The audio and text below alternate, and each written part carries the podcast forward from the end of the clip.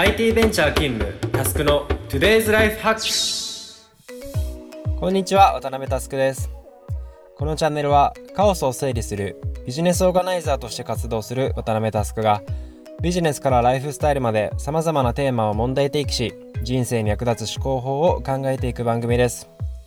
このチャンネルはポッドキャストアプリイヤースタイルの制作で配信しております。今日もよろしくお願いします。えー、あのつい数ヶ月前くらいからなんですけどあの個人的に魚をさばくのにハマってまして、えー、 weekly とか bi-weekly ぐらいでさばいてます。あの先日はですねあの近くの漁場まで行ってあの津軽海峡辺りで取れたマソイ？マソイって分かりますかね？あのなんかメバル科のお魚を買ってきてでおろしてお刺身にしたりとか天ぷらにしたりあとはそのだしは野菜スープでいただいたりしました。いやほんと初めて食べたんですけどあのお刺身はすごい貝みたいにコリコリしてて美味しかったし天ぷらもすごいなんかあの、まあ、スーパーで買ってくるお惣菜とやっぱやっぱ一味違うなっていう感じで最高にうまかったですね。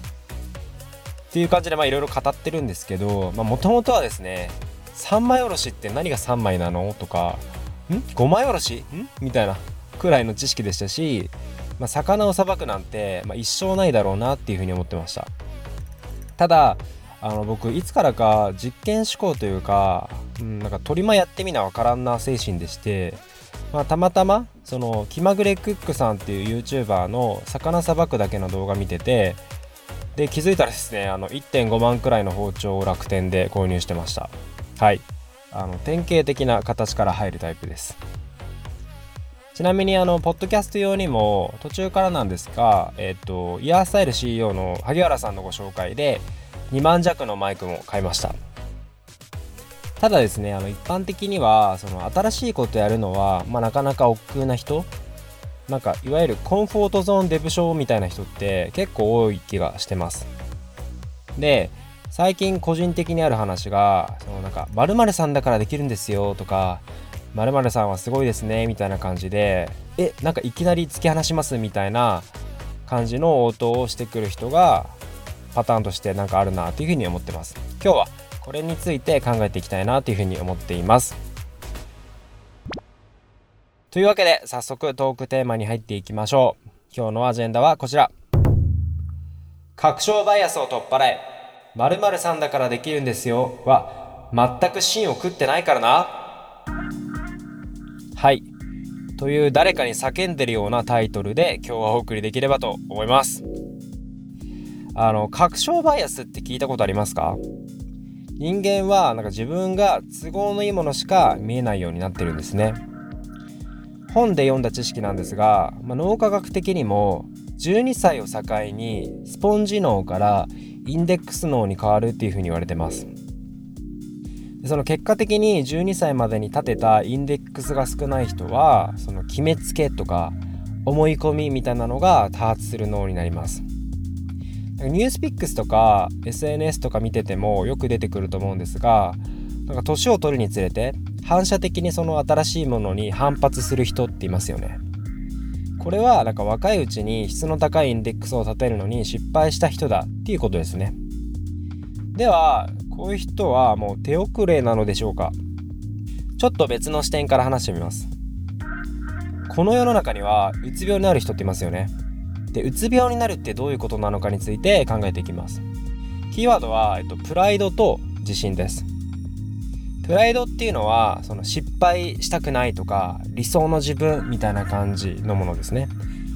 一方自信っていうのは成功体験の積み重ねとかなんとかなるみたいな信念です。このプライドが向かって上自信が向かって下に来ます。いわゆるその理想と現実にはギャップがありますよね。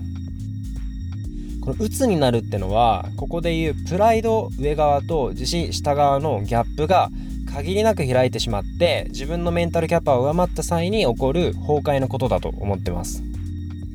分かりやすい例出しますね。なんか例えばその難浪化して東大に入った学生が一部上場企業を目指して就活をやってるとします。実はこの学生面接に落ちまくってるんですね。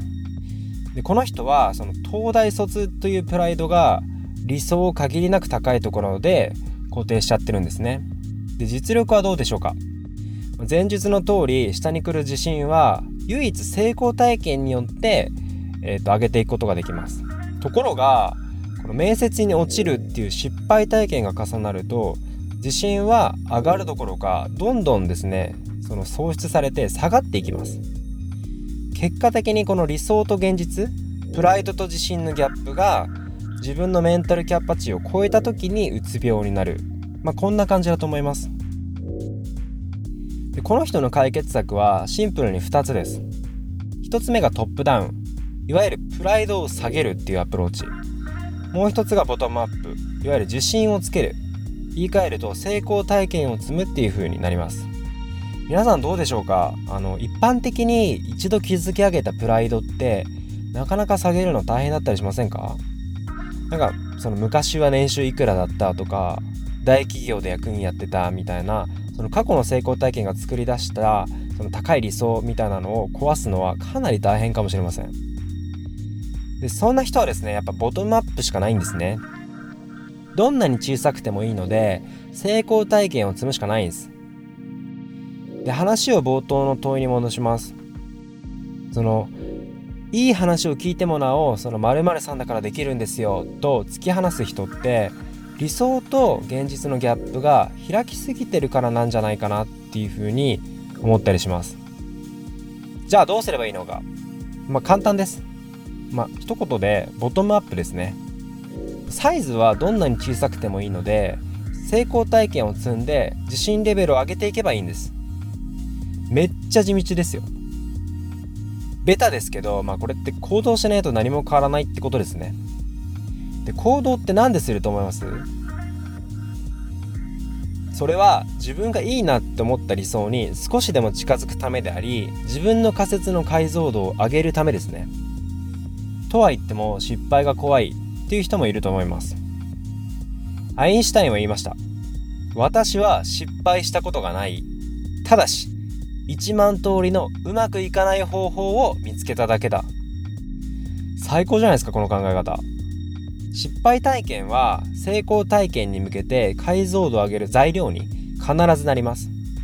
僕とかも、あのー、たまに思うんですけどその失敗体験がないと逆に不安になったりしますね。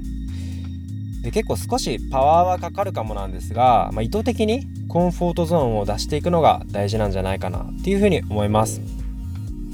僕はこの成功してる人ってその背景には、まあ、圧倒的な物量をこなした経験とか努力が必ずあると思ってます。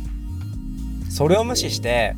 〇〇さんだからできるんですよってのはなんか逆に失礼じゃないですかね。真摯な態度としてはその人と同じ解像度になるまで行動してそれでもなおダメだった時のなんか諦めの言葉みたいな感じで言うのであればなんとなくわかるんですけど、まあ、行動もしてないのになんかそういう風に言うのっていうのはなんかちょっと甘いなっていう風に思ってます。なので確証バイアスを取っ払ってください。人生100年時代。現状維持で満足せずに定期的にコンフォートゾーンを出て人生を豊かにしていきましょう。まあ100歩譲ってその人間の意志が弱いっていうのはあるかなと思っていて結構決めたことを継続する難しさがあるのは分かります。